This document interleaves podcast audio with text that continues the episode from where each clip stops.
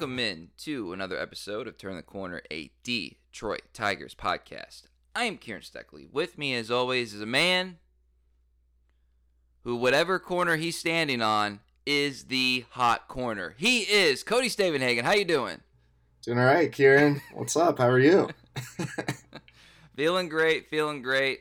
I love uh, after our little vacation from from the pod, we're just firing these off, and uh, it's a lot of fun. It's a lot of fun to be back in the mix doing this with you and talking Tigers baseball, and the anticipation is just it's getting real. I, I keep kind of looking at the calendar. I'm like, oh, we only have a couple more podcasts for Cody's, you know, down in Florida. You know, that's exciting. It's an exciting time to talk about the Tigers, and again, that sort of winter, spring optimism of just like baseball is coming around the corner. You know, it's great. And we have a lot of fun doing this. I hope people have fun listening. But at the same time, you know, we got to talk about concerns with the team, moves that are made, and lack thereof. And I think it's appropriate to start this podcast with uh, I don't know how much to say. There's not really a plan that is presented for us at third base. And then it becomes what is the concern level? How much do you trust the process, trust Scott, trust AJ? On the other side, how much do you just kind of go in thinking this is not good and then let that, you know, kind of prejudice uh, your mind going in? So it's a lot of questions with not a lot of answers that I can come up with. What is do you have anything on this? Because uh, anything I would say would be a stretch. What, what do you mean by that? Where is the plan? What is the plan? Yeah, yeah. Should we should we should we be concerned or just be like it'll work itself out? I think we should be concerned. I've got a, a story, more of a, a short column running uh, on Monday about this, and it's kind of been the, the Tigers literally just don't have a third baseman, and it seems like they are not going to have a third baseman. And the team's thinking, per what I've been told, is that, you know, that was kind of done intentionally. Do you want to go sign, devote several million to kind of a subpar option? And in in defense of Scott and AJ, the third base market was not very good this offseason. Um, or do you want to leave this job for the taking and essentially cross your fingers and hope one of a long list of players seizes this job? Uh, Nick Maton acquired in the trade with the Phillies, I think could be the guy who wins this job, could be interesting. They just signed Cesar Hernandez on a minor league deal. Um, I think that was a good addition to give some depth, some support for your infield, but uh, none of this changes the fact that third base is really emblematic of, of where the Tigers are. They're a long way away. Um, we are deep into this this rebuild that didn't work under Al Avila, and there's still just not a third baseman. Uh, I don't necessarily think this is Scott Harris's fault. I think it is a sign of the mess that Scott Harris inherited. Um, if there were to be a criticism, it does raise the question: Why did you non-tender Jeimer Candelario yeah. If you were not going to replace him with a better option. Um, I, I was all in favor of non-tendering Jeimer. He wasn't worth seven million based on his performance last year. But I look at the list of names currently who are going to be competing for this job, and I think Jeimer Candelario is probably more proven, or I would feel better about him than any of these other guys. Uh, I guess it would have been the final year of his contract, so does that really help you long term? You can get into that conversation. The fact that Tigers don't have a third baseman is another sign of look, don't tell me you're not punting one this season when you didn't really try to go get a third baseman. And another thing that bothers me a little bit is if this was the plan, it should have been. I've asked about this multiple times to Scott over the offseason and got, are, are you confident and you're going to get a quality third baseman? Yes. Uh, you know, are Maton and Matt Vierling in the mix at third base? Yes. Uh, really, there's been no on record like answer from either Scott or AJ about here is the actual plan for third base and why we're doing this. I've gathered a little information from from other talks with with team sources, but uh, that makes me think did they have a better plan and it didn't materialize? I don't know. Maybe Scott pulls off some brilliant last minute trade. I like. I don't know. Um, I just think it's bad. I, I just think we are too deep into this to be in the same spot where it's like, well, maybe this guy has a better year. Maybe this guy has a better year. Uh, one of the complaints was, you know, the Tigers have a bunch of fourth outfielders and fifth infielders in the Al Avila regime. Well, Al Avila is gone, and it's going to take Scott time to reshape this roster. But as it stands right now, you sure got a lot of fifth infielders, and here we are again, just minus Harold Castro, minus Willie Castro, minus Jeimer Candelario, still just crossing your fingers and being like, well, maybe this guy can be, uh, you know, exceed projections a little bit. Yeah. So a couple things. I can 100% buy into. We had a, an idea of what we wanted to do. We talked to player X and player Y, and contractually it didn't make sense for us to do what they wanted or we tried we looked into acquiring this guy and it didn't make sense long term to to do this. I can 100% buy into that. At the same time this the Jeimer move and then the subsequent actions or inactions that have followed followed i should say have lent themselves to being very easily second guessed yeah it's very simply sec- second guessed. Uh, it doesn't take an expert to feel like, you know, you could have had him. Is he worth the seven two, seven five, whatever million? No, but you create a hole that was not really filled, and you could have kept him, still made every single trade you made, and like been able to sort of let it play out that way. Like they haven't not acquired third base talent. They just haven't acquired surefire MLB ready third base talent.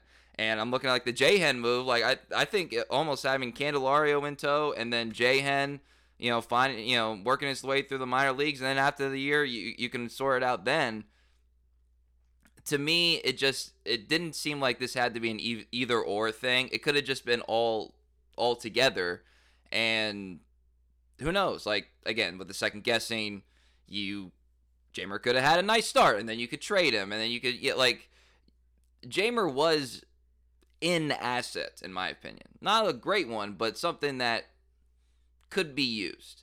And you got nothing for him. He's going to what Washington, correct? Uh, for around mm-hmm. five million, if my memory serves. Mm-hmm. And you know, Washington's a good organization.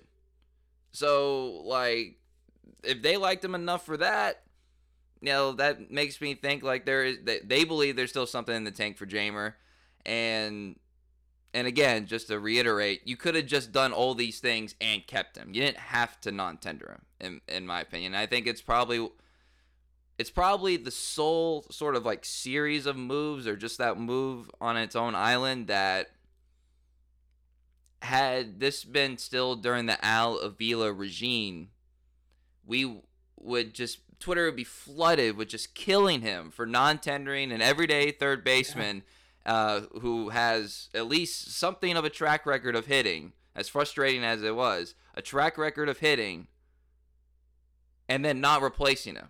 Like that, he would be absolutely eviscerated and be a punchline. Yeah, I mean, I you agree. know, I agree. Would you feel better about this team right now if Jeimer Candelario were still in the roster? I think I would feel a little bit better about it. I would feel and amazing not, if he was on the roster and these same trades happened. I yeah, would, and you had Malloy as a backup. Yeah, you had yeah. I sure, would like that sure. to me would be like you know the stacking of ba- good, ba- good, solid baseball moves. No one was gonna kill him for keeping Jeimer, and to my knowledge, he wasn't like a problem in the locker room. Um, maybe it was maybe it was just kind of like you know part of the clearing ties of you know those kind of guys like that were just kind of fledging around a little bit. I get it, but you you would like to think there'd been a little bit more. And look, maybe there's something we don't know. There's probably a lot of things we don't know, but at the same time, I'm always somebody that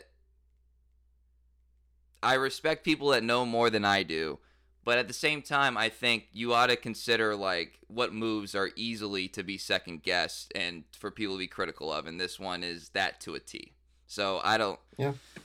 It's just if you were just a pessimist, just for like the Tigers will never figure it out in general, like Ilitch can't run a team, you know that kind of thing. This would be fueling you, and I you don't want that. As it stands right now, the Tigers' payroll on opening day is going to be lower than it was last season. It's not a great indictment of ownership. Um, also, I think another way to look at it, long term, you can still feel pretty good about the Tigers at third base after the acquisition of Justin Henry Malloy, which is a good trade by Scott Harris. Mhm. Colt Keith coming up Agreed. through the system pretty fast. That's all encouraging. Agreed. Um, and I don't know. May, look, maybe they hit on Maton, or maybe Cesar Hernandez has a bounce back year, or maybe Ryan Kreidler is the guy we kind of thought he was more last season. I think it could be fun to watch AJ Hinch manage kind of this revolving door at third base, using a lot of platoons, Mhm. playing the matchup each day. Maybe it works out. Still not good if you just don't have a third baseman and are just Again, seemingly okay with not having a third baseman. When you had a third baseman and you you got rid of him Yeah, over a couple million. the, the, the, s- the same mode could be done. I never. I never thought I would be on this podcast defending Jeimer Candelario, but right. here we are because Right. you didn't replace him with anybody. Nick Maton would be a terrific Yeah. fifth infielder. You could feel good about that. Nick Maton saying you're going to be our everyday third baseman. A lot of room for questions. What if that doesn't work out? So that's my piece. That's my that's my complaint with the current construction of the Tigers roster. Well, I'll tell you. I mean, we okay. So we mentioned it a couple times. Uh, really, the only news news of uh, of the week with the Tigers was bringing in uh, Cesar Hernandez on a minor league deal. And I tell you, I'm looking at.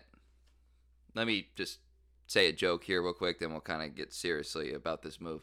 Uh, so I went to his Wikipedia page, and there's a thing on his like personal info, and I'm just kind of reading through it, and it says he's a I'm paraphrasing. He's a Spanish speaker who was like in you know didn't speak that much English for much of his career, and then he learned English a little bit, and now he can speak a little bit of English, but he's still like more comfortable speaking in Spanish.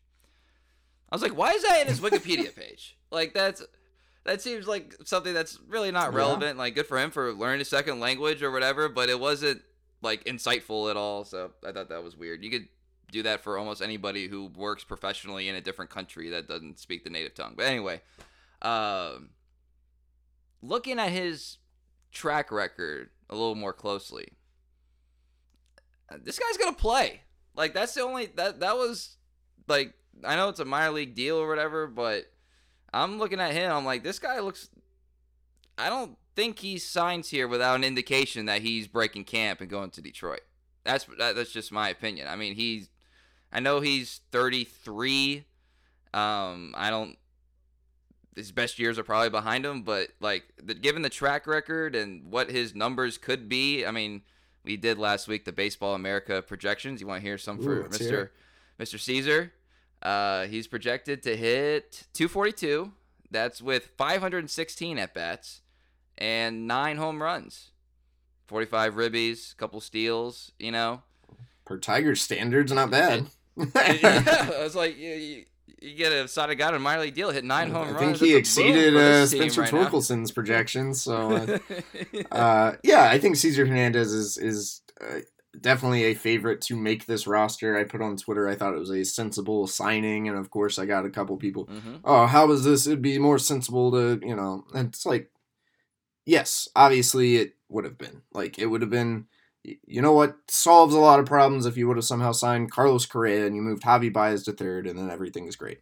That's just not the current reality that we are living in, and Mhm. so this is, you know, we're we're just going to talk about things that are rooted in uh, reality. You want to solve the cer- third base problem? Well, you you should have given Carlos Correa any ungodly amount of money he wanted and just not even looked at his physical and called it good. Um, that didn't happen and was never going to happen. So here we are. Cesar Hernandez, look, proven big leaguer. Oddly enough, he hit 21 home runs in 2021, and he hit only one home run in a full season of at bats last year. Really weird power Mhm. decline. Uh, I don't know what went into it. I'm sure we'll talk to Cesar, and he'll say he made some adjustment that's going to change everything. Uh, I think in reality, his his power should be somewhere between one and 20 home run, 21 home runs. Won a gold glove at second in the past. His defense has really gone downhill the past few years. He's like negative eight defensive runs saved at second. Uh, sounds to me like an indication the Tigers think he uh, might be better suited for third, where he doesn't have to move as much. I think we'll see a lot of Cesar Hernandez, and I'm glad they signed a proven big leaguer for some depth, for some support on the infield, rather than let's try out Ryan Kreidler, and if he hits 190, oh well, just keep trotting him out there. Um, uh, at the same time, he's he's a reclamation project, and so again, you have Ryan Kreidler, and hope Kreidler becomes something. Hope Andre Lipcius becomes something. Hope Cesar Hernandez bounces back. There's a lot of hope. There's a lot of if and and but uh, around the Tigers infield right now. Basically, your entire time covering the team, you could make. That's all it's been, and it never, it never, it doesn't change. It, the names change, but the the situation doesn't change. What if Willie Castro, you know, plays better? De- like, yeah, Still remember that home run off Gerrit Cole in spring training. what a different world we thought we were going into. Uh, well, speaking of you know situations, and you know a guy who I would say has changed for the better and has continued to evolve in terms of his role on the team is Eric Haase. We talked about him last week as being one of the team ambassadors at this uh, Tigers community outreach thing that they did. Uh, by the way, this weekend the Rangers are doing one at Globe Life, like a full-on Rangers Fest. So you know they're they're excited over there. That's what happens when you spend four billion dollars yeah. over two years. Um, but anywho, Eric Haase is is going to be an interesting case study this year because since we've been doing this podcast, all he's done is level up. I, I was going to say ascend. Ascend's too strong a word, but level up. Uh, for a catcher guy who comes in and you know is kind of like a pinch hitter and maybe defensive versatile. Obviously, he's got the pop with the bat to more everyday catcher role, and now the now the starting catcher. He, if you had to say who is the starting catcher, knowing that there's going to be platoon, you would say Eric Haase, and his weaknesses up to this point are some that don't mesh with what Scott Harris is going to try to build this team with. So, as much as he is the team's favorite son, because he's, he's a Detroit native, this is also like a situation for him where it could be a not for long if if he doesn't improve in certain areas. So. Uh, you wrote about him this week in the Athletic, and he, he, seems like a guy who recognizes all these things that I said, and to his credit, that's that's important, and he and if you know what to uh, what to improve on and how to get there, and then you have the trusted coaching slash front office performance science leadership, all that stuff, like it, everything's out there in front of him for him to succeed and really continue to buck the the the labels that have been given him on his career. And to be honest, that's that's worth recognizing and somewhat celebrating. It's a hard game. It's hard to get there. It's hard to grind out in the minors. It's hard to not be considered a major leaguer and then to finally get your shot and be successful enough that you could be an opening day starter. Good on him for all that.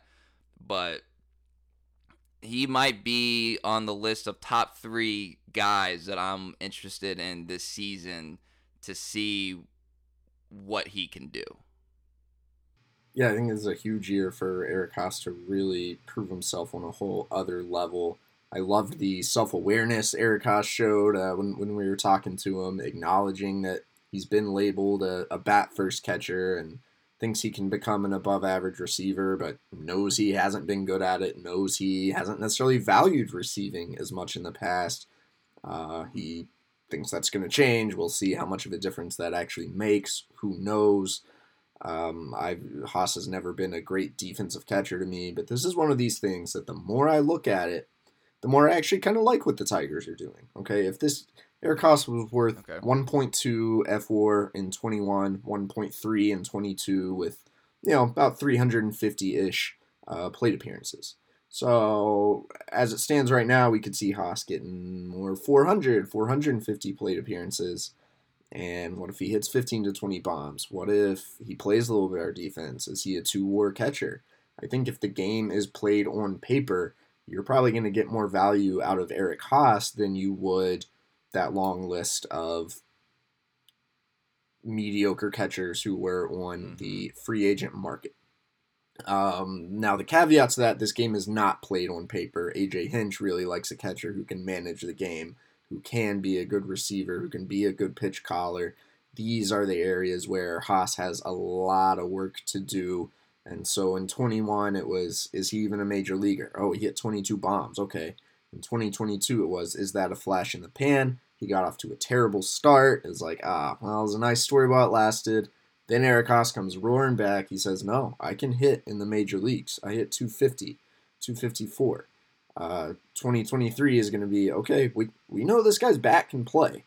Um, is his glove good enough to warrant giving him these plate appearances? And can he hit righties, which he actually did better than uh, was kind of assumed last season. What about his arm? Because I don't. I don't think his arm is good. I do not. Uh, he he did make like a mid-season adjustment last year that did improve his throwdowns. They were no longer like tailing or fading like like change-ups. Um, he caught 13 runners stealing. He allowed 27 stolen bases. You know his pop times are pretty good. I don't.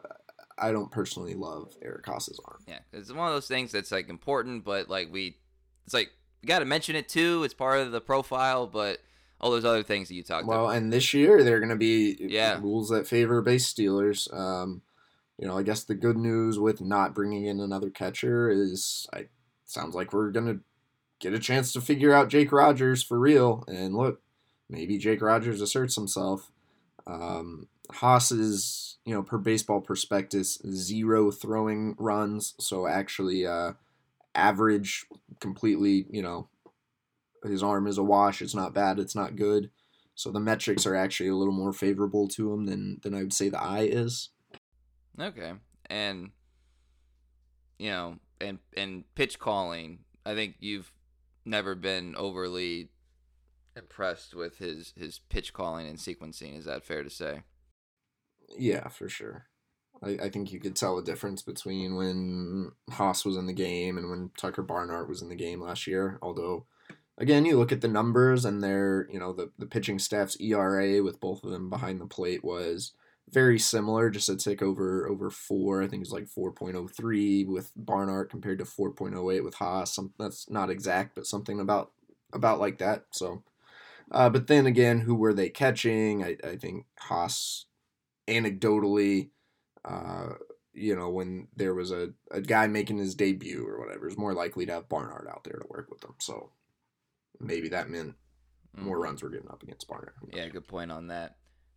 I'm excited for him. I'm yeah, I'm excited for Jake Rogers. That's another kind of forgotten guy on this team because you know him and can him and Turnbull make their season debut together? That would be beautiful to me. They're like two guys that we just forgot about. Both had Tommy John, and, and two guys that Turnbull Yeah, more than yeah. Rogers, but two guys that you know in in uh, in some fashion have have promise and you know could be uh, Turnbull.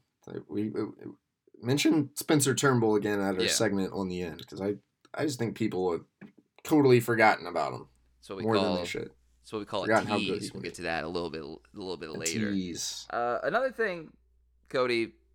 Speaking of you know, talking about guys that need to be able to hit the ball. You wrote about the hitting coaches in baseball this week. Now, first off, did you intend that to be a baseball in general story, or did it become that, or or were you wanting to go to Tigers and it became like the state of the hitting coach? Uh, kind of always wanted to write about the state of the hitting coach because it's absurd. 17 teams changed their hitting coach last offseason. Uh, double digit changes again this year. Only six teams have a hitting coach who has been in the job more than two seasons. The average lifespan of a hitting coach right now, not lifespan, but the average like tenure among guys currently in their jobs is 2.4 years. That's crazy. Whew. I mean, why would you ever want to be a hitting coach given those numbers? right? Right? I mean, that's uh, um, that's so that, that that is insane. Yeah, so you know, I wrote a story trying to dig into this a little deeper and answer the question of why. And I think there are a few factors that have all kind of combined. Uh, one, we all know it is harder to hit the baseball right now than it has been almost ever in the history of the game. That's due largely to all the advances that have come with pitching. Guys are throwing harder than ever, they're throwing more breaking stuff than ever because they can design their slider and pitch labs. They're throwing nastier sliders than ever, and you are facing more relief pitchers who are all nasty uh, than ever. Very tough environment for hitters. Uh, you know, obviously the shift is now taken away. We'll see how much that actually changes things. So offensive numbers are down because it's really hard to hit. Uh, technology has just kind of favored the pitchers. It's beginning to I think, catch up, and that's led to a wave of younger, quote unquote, new school hitting coaches, a lot of whom have not actually played in the major leagues at all, um, which is interesting. That combined with, I do think there's merit to the fact sometimes it's just easiest to blame the hitting coach. Can't fire the players. If you don't want to get rid of the manager or the GM, what's an easy thing to do? Well, we'll change the hitting coach. We saw that with the Tigers this past year. I, I again, look, their offense was so bad, it's hard to defend bringing back the hitting staff. But the team was a disaster, was a train wreck all the way, and guess who lost their job? Yeah, Scott Coolbaugh. Uh, I, you know, the Tigers, I feel good about their new hitting staff, younger, brighter, forward thinking, but almost every team in the game has been following this model, and we've yet to actually see it improve league wide offensive numbers. Well, you know, the, the, the good way to make the hitting coach look like he knows what he's doing and the staff look like they know what they're doing is to acquire better players. Uh, sometimes, sometimes it is that simple, mm-hmm. and not to take away from you know the coaching aspect because I, I do know how important that is, but that's really any sport out there is that like everybody's a good coach when you have LeBron James. You know, like every, everybody, you know, Aaron Rodgers hasn't had that many failed head coaches. You know, like usually that that tends to win out. And on paper, we talked about that earlier. On paper, talent wise, there are good hitters on the team coming up in the system, and need to see them need to see them through. And I don't know. I'm sure the staff has been, you know, working with these guys remotely, and I think spent some time with Spencer Torkelson. Did I read that? Uh, had, you know, over in Arizona. Yeah, yeah, Torkelson and Carpenter and a couple other guys who live in the Arizona area met with, uh, you know, I think it was I think it was Brdar and uh, Keith Beauregard. I could be wrong, but some members of the the hitting staff for sure. Yeah, and that's important. And I remember feeling really good about Chris Fetter when you know you the stories came out that he had like emailed like spreadsheets and workout plans and all that stuff to the to the pitchers. I'm sure something uh, that is similar has uh, has been done on the hitting staff. Uh, but to me, I hope people read this article and sort of realize their own laziness when they criticize Scott Coolbaugh last year. And look, you know, like look, uh, not to say that I'm not guilty of that too, but like I mean, there's just so. I mean, first of all, like the offensive coordinator deals with one quarterback, right? Basically, you know, in a game. The hitting coach has to deal with every position player on this roster, and like every swing is different, and every you know, psychologically, every guy is different. Then you have people at the end of their careers who are maybe they're stubborn. You have people that are at the beginning of their careers that need to be taught how to do things a certain way. Otherwise, they're going to go down a really bad path. And then the science is evolving. You know, it's the nature of science, right? The science is evolving constantly, so you got to be on top of so many things. I mean, I, I like I said, I just hope there's a greater appreciation, and also the notion that sometimes when we're stuck and just really narrow-minded on like one particular team, you think that y- your team's problems are because Ilitch sucks or mm-hmm. Al sucks or you know whoever sometimes it's just the nature of the game. So I I think this is also an example of the nature of the game is these hitting coaches are really hired to be fired. So I I hope I hope that came across. Did you was there anything else that you sort of learned or gained a greater appreciation for while researching, reporting this story? I mean, I think a classic battle between um, the human element and the analytical side of the game. Kevin Seitzer, the Braves, is the current longest tenured hitting coach. He's been in the job nine years. More of an old school guy. Kind of had to learn analytics on the fly, and he kept his job because he embraced it, whereas some men of his generation did not. Um, but is there benefit to sticking in the job, to getting to know your players, to have a relationship with them? Ask any hitting coach, and they'll tell you part of the job is being a being a therapist, being a psychologist, because hitting is so mental. Despite all the time you can sit there and analyze um, your swing path, or your attack angle, angle, or what is the pitcher going to do? It's it's an oddly mental exercise at the end of the day. And if you're changing the hitting staff every year or two, like um, how is that coach really going to get gain a intimate psychological knowledge of his players? Now, Seitzer's been in the job. Um, he seems to be regarded as a good hitting coach. Easy to be a good hitting coach when you have Ronald Acuna and Ozzie Albies and Michael Harris and um, Dansby Swanson and Austin Riley and Freddie Freeman. The list goes on and on. Uh, but Seitzer's first three years on the job, the Braves were terrible. Um, and rather than fire him, they stuck with them. And then he helped these young players get better, proved, you know, they probably helped each other. And uh, I just think it's an interesting anecdote. Wouldn't be that case for everyone, and not every organization has that level of talent. Uh, but I do think, you know, Seitzer is a good example for eh, maybe some of these teams should stick with their hitting coach a little longer. Yeah, I mean, I, I feel like I'm on record as saying I'm not a huge fan of like organizational turnover constantly, and it's hard to sort of make that one of your yeah. ethos when the team is bad for so long. you know, sometimes changes are needed, but but yeah, I think that was uh, also one of the more important lessons that uh, that came out from from that story. I thought it was really good. Hopefully, it got a lot of a lot of traction on the uh, general MLB athletics, opposed to just Tigers guys who who are reading you as well. So one, you know, quick little note before we get into the back half of our, of our podcast. Uh, it seems to me that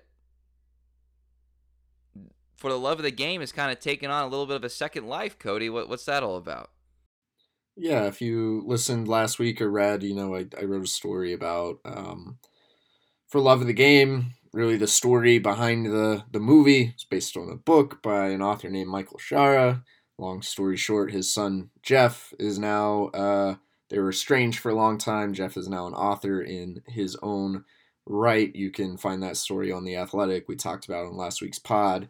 But uh, I just wanted to share this. Shout out to Stephen McVitie for sharing this with me. He ordered a copy of For Love of the Game, as I suggested people do, the book. And sounds like he was one of several people who did that because he got an email from Jeff Shaara.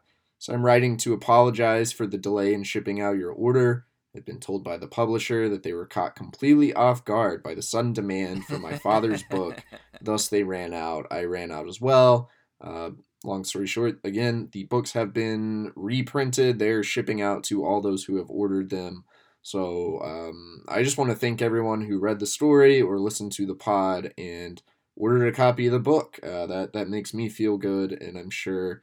Although I guess it's causing a little bit of stress for, for Jeff and the publisher, uh, I know it absolutely means a lot to to both Jeff and and his sister Lila. Um, and how about another plug? I finished uh, Killer Angels, Michael Shaara's Civil War novel. Uh, I really love history, but I've never considered myself a big like war books type of guy. You know, not not quite right. old enough to be in total dad mode yet. Uh, but let me tell you, Killer Angels, wow, one of the better books I've ever read. Um, Kieran, you should read it. I think your dad would like it. I think I think everyone should read that too. You don't necessarily have to be a Civil War buff to um, enjoy that book. It might turn you into a Civil War buff um, after the fact. Kind of did that with a guy named Ken Burns, who read the book and was then inspired to make his documentary on the Civil War. Hmm. and a great documentary that is as well. Basically, everything Ken does. So that's pretty neat. It's pretty neat. Sometimes uh, it's kind of a little humbling to see like you can do you know do something and then other people take to it and it makes a positive impact on other people's lives. You know, that's pretty pretty awesome and. Uh, you know, this guy's legacy carrying on in, in ways that were completely unimaginable when he unfortunately passed away too soon. So uh, that's that's great. That's that's uh, makes me feel good. Makes me feel good. Yeah. And also, shout out to people still reading books, man. Hey, Like, yeah, there we go. Ordering the physical copies too. I love it. yes. Good job. Yeah, we, as we talk about this on a podcast and you write for an electronic news network uh, company or whatever. Uh, but yes, yes, still we're still pro book here. Uh, all right. Well, as I'm as I'm sort of getting into like you know the off season's basically in the home stretch, right? Because we just talked about it. Spring training only you know a couple weeks away, or at least you know catchers, pitchers reporting that kind of thing. Post Super Bowl, we're on, right? You're gonna be down in Florida, and so there's not that many sort of like off-season talking point stuff to get to. But so I kind of wanted to gather them all around here, and I tried to dig deep and and look to see what's what's underneath the surface. What are we not talking about? And I was inspired by this. Happens all the time. If you're on Twitter, by the way, you can follow Cody at Cody Stavenhagen. I'm at Kieran underscore Steckley. Our pod page is at Turn Corner Pod every now and then, usually it's something political, but every now and then there'll be like this person will tweet out something and it'll be like, you know, this problem in this state or this problem in the country or whatever. And it's like, why is nobody talking about this? And typically that tweet goes viral. So my thing is like, well, obviously people are talking about it because your tweet went viral. Like it, things are being talked about. So I always kind of found it a little ironic. So I'm doing that for this segment on what I call Why Isn't Anybody Talking About This? So, we teased it earlier. We'll go back to it right now, right off the jump. Why isn't anybody talking about Spencer Turnbull being back? This guy is good. I don't know if you remember, he kind of threw a no hitter. Like, and, and he's he was projecting to be a guy that might be like a, a three. You know, could he have been a, maybe as high as a two? Maybe. And then, you know, he gets to Tommy John and the na- very nature of it, the globe spins, the season goes on. There's uh, 162 more games, and we kind of forget about it. Why are we talking about Spencer? Why not? I have no idea. I think people be sleeping on Spencer Turnbull. uh, this guy was worth 2.8 WAR in 2019 when he was, you know, raw as an oyster. Uh, 2020 shortened season, he threw pretty well. When we left Spencer Turnbull, he had a 2.88 ERA. He was at 1.5 F WAR in only 50 innings. He threw a no hitter. We were talking about how he was on the rise, how he was getting more on, in the national, uh, more on the national radar. Right. Yeah, I've seen a lot of projections that have Spencer Turnbull as like the number four in this year's Tigers rotation, and I'm like, to me, he's the number two. I mean, I think I've alluded to this before. It does seem like his Tommy John rehab took a little longer than normal, maybe didn't go super smoothly. So I, I suppose we will see what he looks like when he comes back. Um, Olive here is throwing a fit in the background. I apologize once again. Uh, she agrees though. Spencer Turnbull, come on, people. Um, I don't know. That's really all I have to say. Like, I think I think the Tigers are getting back a very good pitcher. Maybe it takes them a little bit of time to really get back into complete shape, but um, I, I have a lot of faith in Spencer Turnbull. I do too. Uh, he's a guy that I like. He got me to a television set. He got me. If I lived, you know, in Detroit, he like he would get me to the ballpark, and that's not to say that I interpret him as an actual marquee player.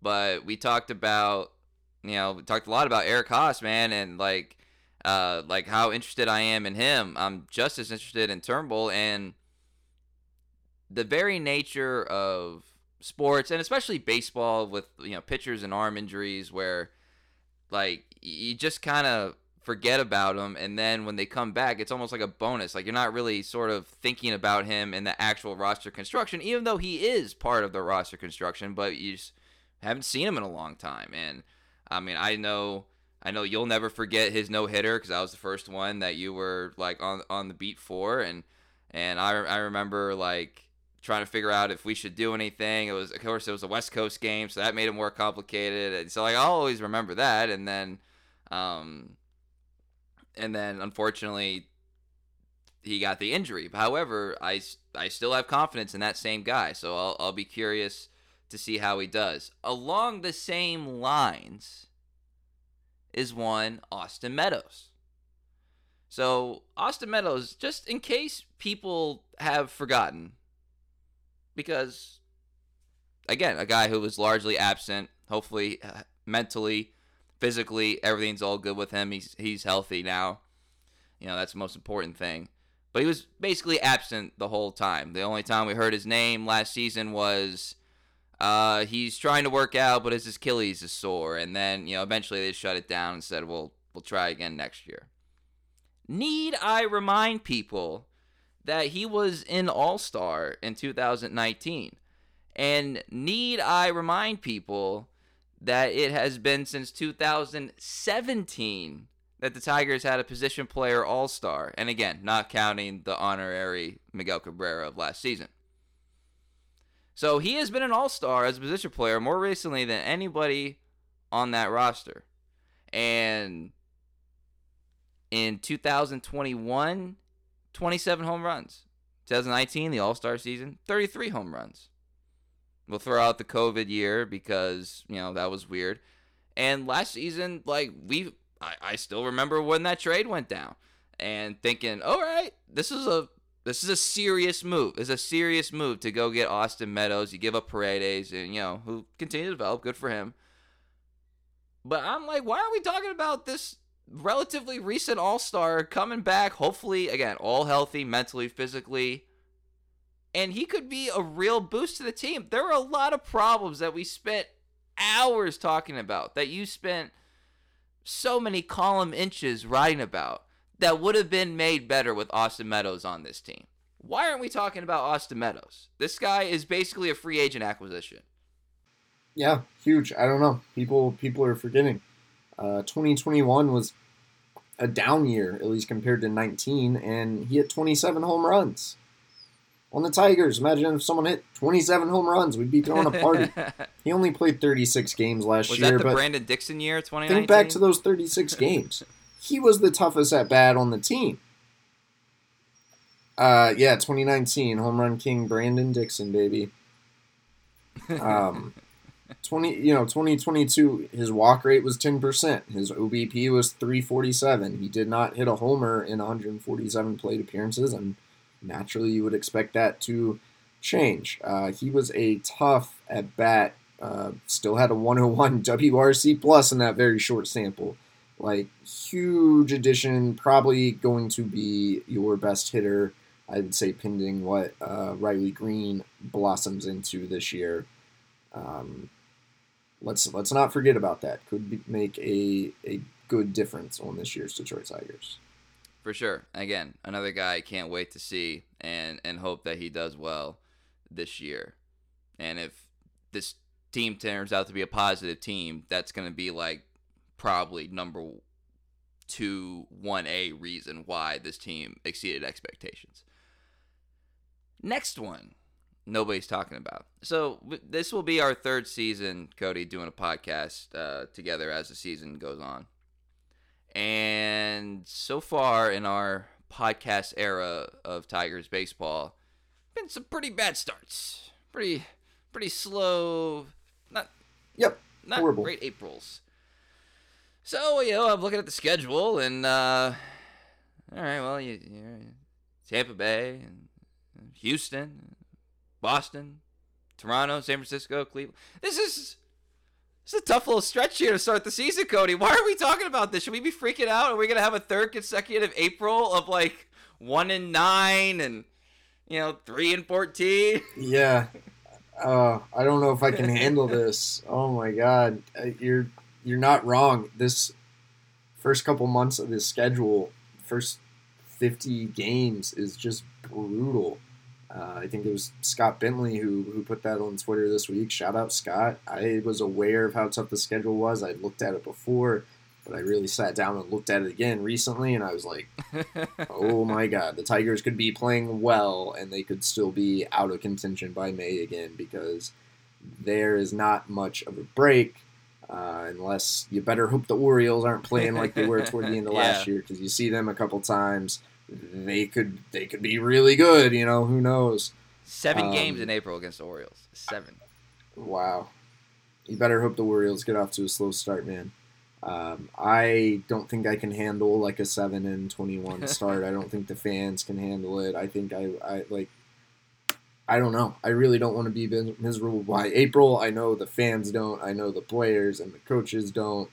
Um, that's going to be a tall task for the Tigers to even survive uh, the beginning of this schedule. Um, a side note of that, like, do you in your time covering major league teams, which obviously predates you know your time on the Tigers beat, like, does that is that something that people on the team, players, managers, other coaches, they even is that even I want to say on their radar because obviously you know who you're playing, but in terms of like, oh man, like we got this horde stretch, do they even dwell on that? Is that something they think about at all? Um, you know, Kieran, I'm really just trying to win today's game. um, yeah, no, I mean they think about it, they're aware of it. AJ, who's saying his win today's game, has his pitching mapped out like uh, two months in advance. You know, is, is well aware of every matchup that can be coming down the pike here. I think players, I, you know, I think the coaching staff and the front office has to be aware of what matchups are looming, what pitchers they're going to be facing, because that could impact how you construct your roster or how you construct your lineup or who's resting this day versus that day. Uh, that's part of the job description. Players, players probably are actually a little more locked in on like the day to day. But I think if you're a player, it'd be hard to say, all right, you know, my, my wife's asking me where are we meeting up on the road next, I'm looking and uh, and you know, we're in Tampa and that means oh, we're facing two really tough lefties and I'm a left-handed hitter. That's probably not going to be a great series for me, you know. Uh, mm-hmm. Players have to be aware of that stuff. Yeah. Okay. Yeah, I think it's good to know. Uh, speaking of like, should this be a bad opening stretch and how the fans would react. I actually wrote this down before it kind of circulated on Twitter a little bit more toward the end of the week, but whatever, we're gonna go with it. Uh, why is no one talking about the tied with the Angels the Tigers are for the longest playoff drought? Like I think we just are just accustomed to being down and this rebuild and stuff, but that was another thing too that kind of like hit me a little bit more. I was like, dang, eight years tied with the Angels, which I in theory, you actually should feel worse if you're an Angels fan and you're tied with the Tigers for the longest playoff drought. Yeah. But be that as it may, the Tigers are a proud franchise with proud fans, and uh, and so like, why are we talking like? We probably shouldn't talk about it because it's going to make Scott Harris's day to day more difficult with trying to appease a fan base that's desperate. But that's part of it too.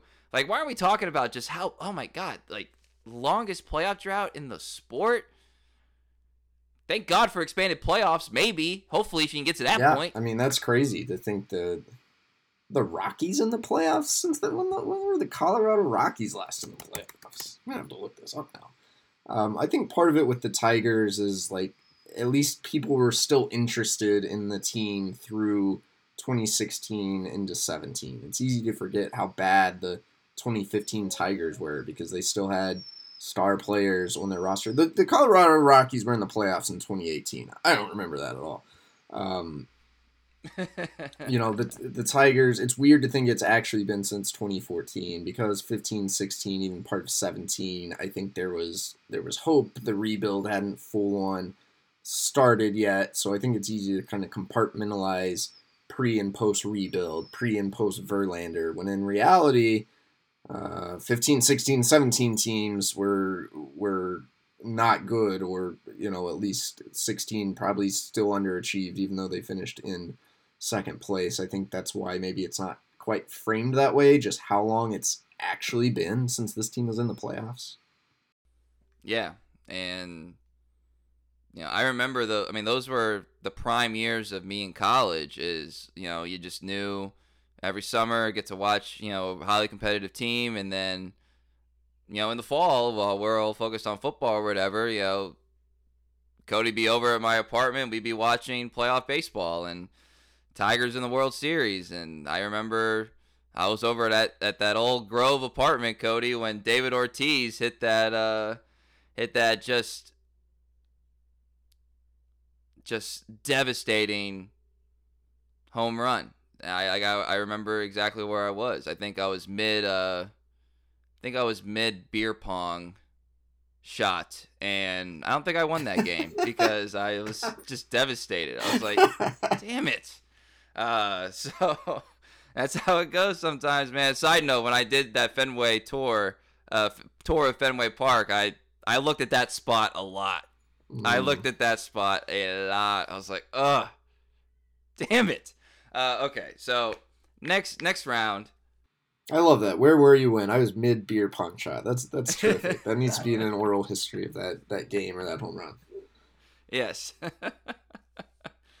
you always remember where you were. All right, so another why what is nobody talking about this? The you talked about earlier with the payroll being more last season than this season, and that obviously has to do with the spending spree.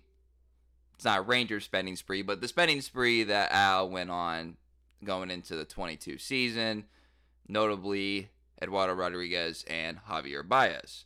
Two players that, for different reasons, you haven't really gotten the return on investment that you want. Baez just, just didn't have a good year and Eduardo went through the personal stuff, and you know if that's all sorted, which it seems like it is, he should still he should be worth the contract, I would say. But they got opt outs coming up, Cody, and in this era of wheeling and dealing, and it's good for the sport that all these big contracts are being thrown out there. Generally speaking, a player is probably going to want to get to free agency sooner rather than later I don't know how much that applies to Baez. I'm going to guess that's going to apply to Eduardo Rodriguez. They have an opt out after this year, if my memory serves correct. And that's something that can't be ignored in terms of the team sucks again. Are they going to try to deal one of those guys? Or more, probably more Eduardo than Javi. But you see what I'm saying? Like, this is something that's going to come up. We're not talking about this enough, in my opinion. They Two key guys from that free agency class could leave ramifications could be varied of of that move, but I don't think we're talking enough about the fact that like in a way this is a con- this is a contract year in a way for these guys. Yeah, I think in a way we didn't talk about it enough when they were signed. Like there's it was like, oh, a five year deal and a six year deal. Well, they both had opt outs after year two. They could easily be two year contracts.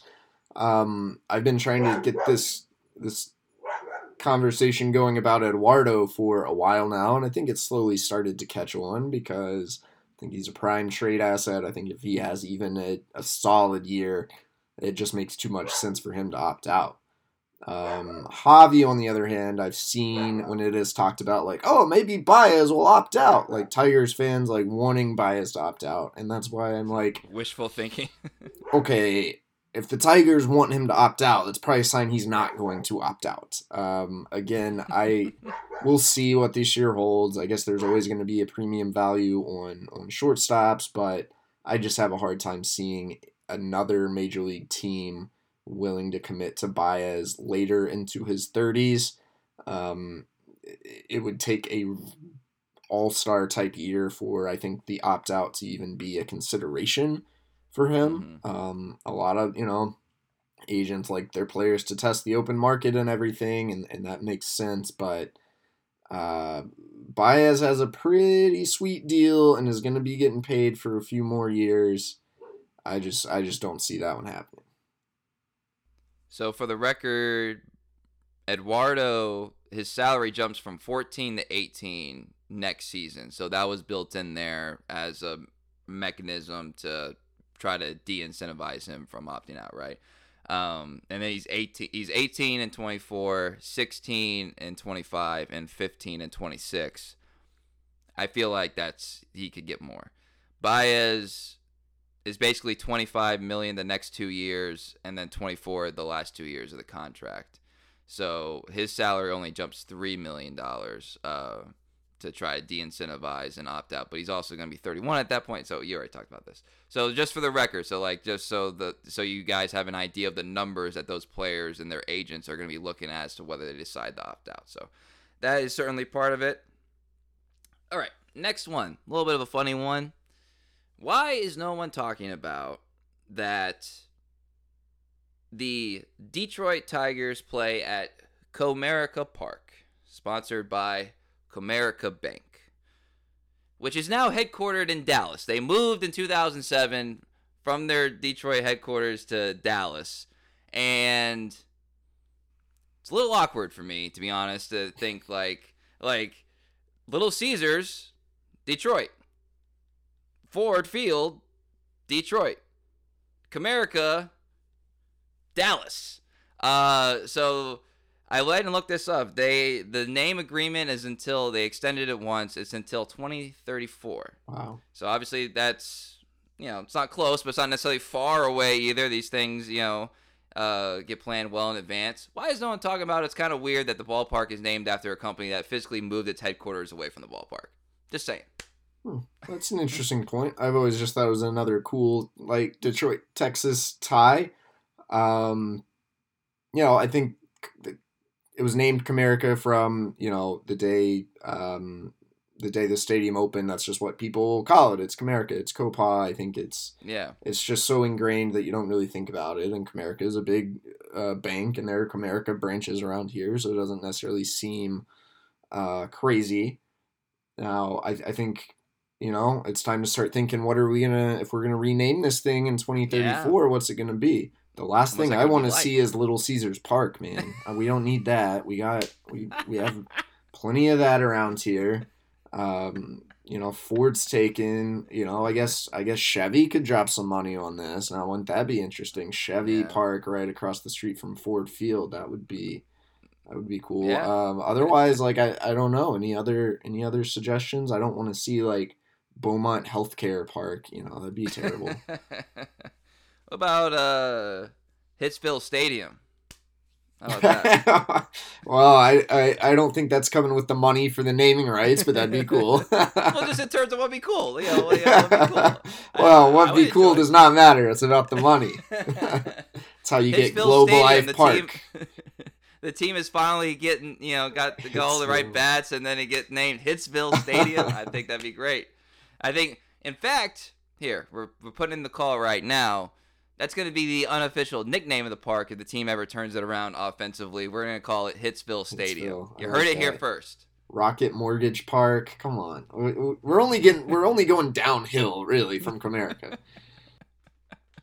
I agree. I'm also a sentimental guy where I don't want it to ever not be called Comerica. It was always weird down here when it's the Globe Life thing, like you mentioned. Like the ballpark in Arlington was just like a great name, and then Globe Life Field, and now Globe Life. Yeah, it's it, yeah, not a fan.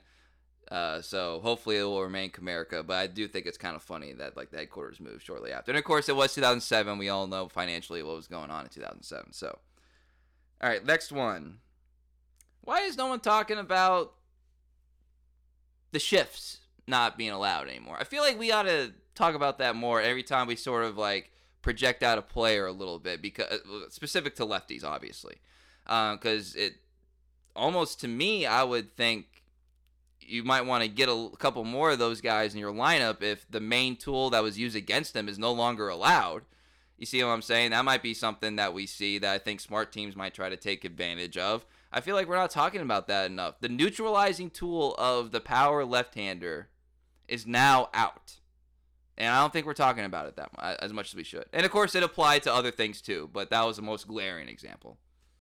Yeah, I, I think it's not getting as much traction like in the public because we just haven't seen it yet. I think once spring training starts, once the regular season starts, we're going to be talking about it um, a lot because when a ball gets through the infield, everyone will say, "Oh, last year that was an out," and I think it'll be a common topic.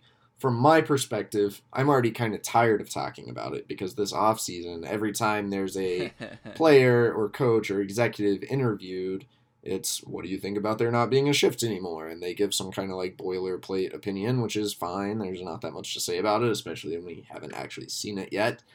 Um, it'll be interesting to see how teams prepare and train for all the rule changes. Uh, the Tigers in spring training are going to have a pitch clock for everything they do. Live BPs will have a pitch clock.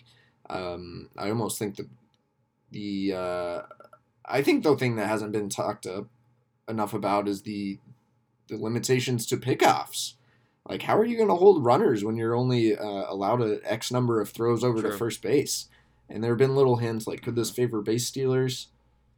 I think it could favor base stealers uh, an extraordinary amount because I oh, I don't yeah, know how that one's going to sure. play out. Bait them into the pickoff, right. and then, then they can't do anything. Get your lead three fourths. I mean, can you still technically step off and throw over? Is that considered different than a pickoff? Like, I don't even know the answer to this question. Uh, I think that really hmm. changes the pitcher runner dynamic. Yeah, for sure. That's a great point too, and something that we'll have to. I'm I'm very curious to see how that plays out. All right, so why aren't we talking enough about Matt Manning? Of course, I say this tongue in cheek because you wrote about him this week, but in a way, he, temporarily, he is sort of last man standing of this starting pitcher heavy rebuild of the Avila era. Obviously, Casey Mize with the Tommy John, and we'll see Tarek Skubal hopefully, you know, toward the back half of the year. But in terms of the guys that like you're about to go down to Florida, you're like, all right, we you know we're gonna see Casey, you're gonna see you're gonna see Matt. Like he was always in that conversation. You know, Fayette, Faedo like also was in that as well. But Manning is like last man standing, and this is a pivotal year for him, dude. Like we're no longer in the business of making excuses for Matt Manning. We're just not and and he was brought out as a part of that community outreach thing last week and I'm sure he put on a good face for the organization and all that stuff but like we're talking about a guy that we're going to know a lot about at the end of this year in addition I should say also cuz you put this in the story we're not pitchers get injured that's part of it but there are also things that tend to make you think it could happen. And he's more in that category than some guy who has a clean bill of health. So uh, I, I feel like we're not talking enough about just how pivotal it is, and it's connected to the Haase thing, the whole catcher situation, like how pivotal a year this is for Matt Manning.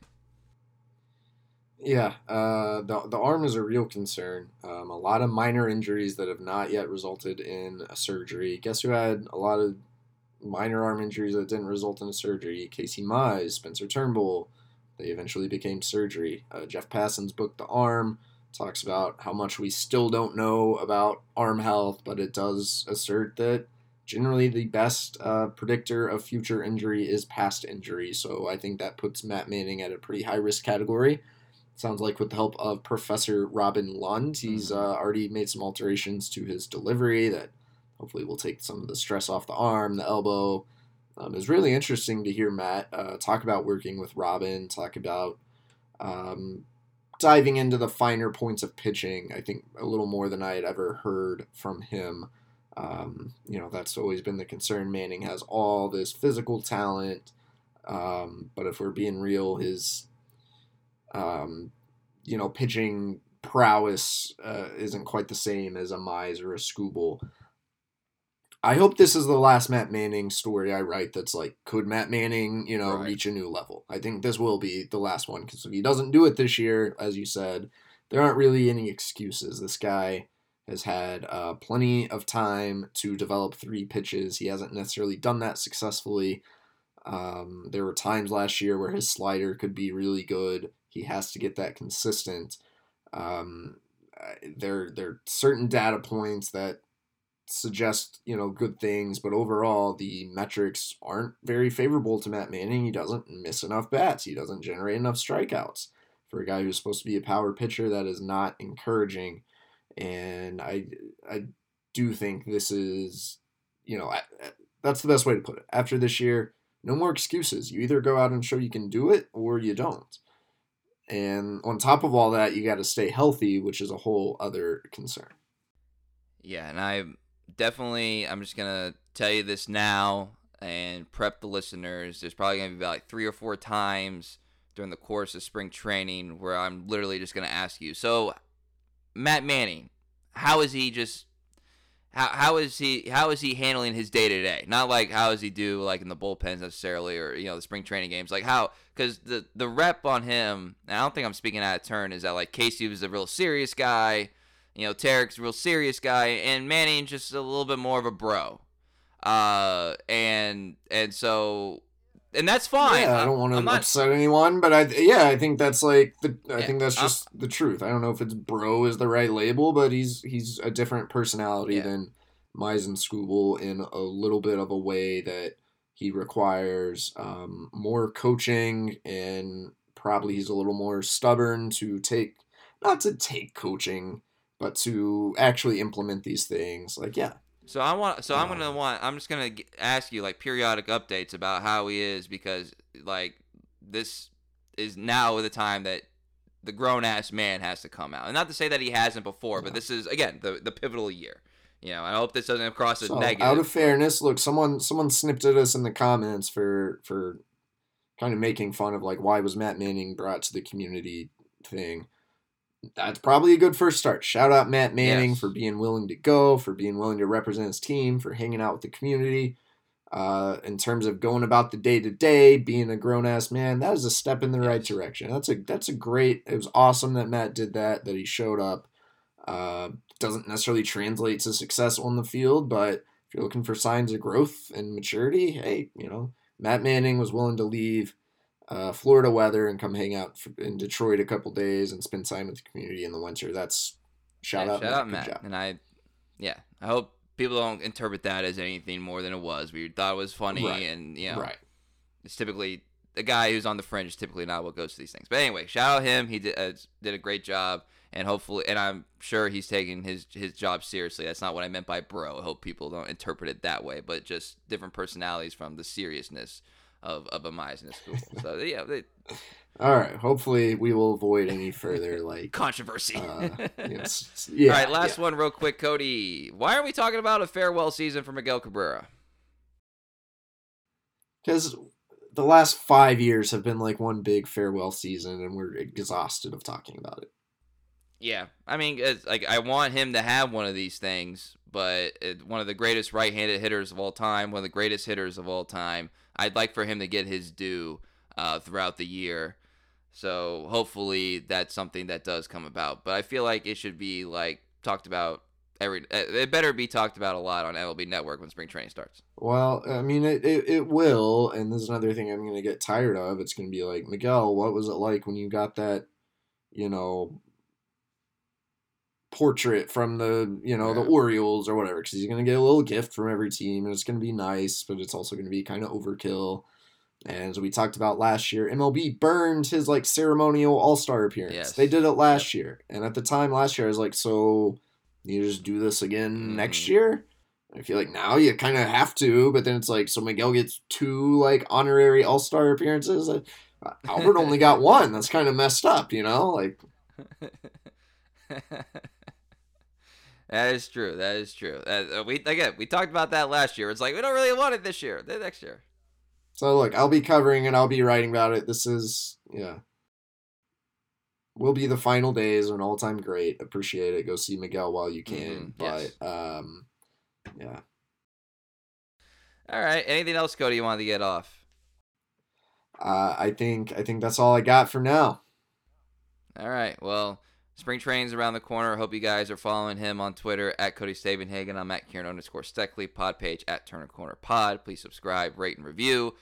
Quick reminder: I will be in Detroit for the home opener into the weekend, so really excited for that. Hope to meet as many of you guys as possible. Have a beer or two or seven, and uh, and have a great time over there in Detroit. So. For Cody Stavenhagen, I'm Kieran Steckley. Everybody have a great week.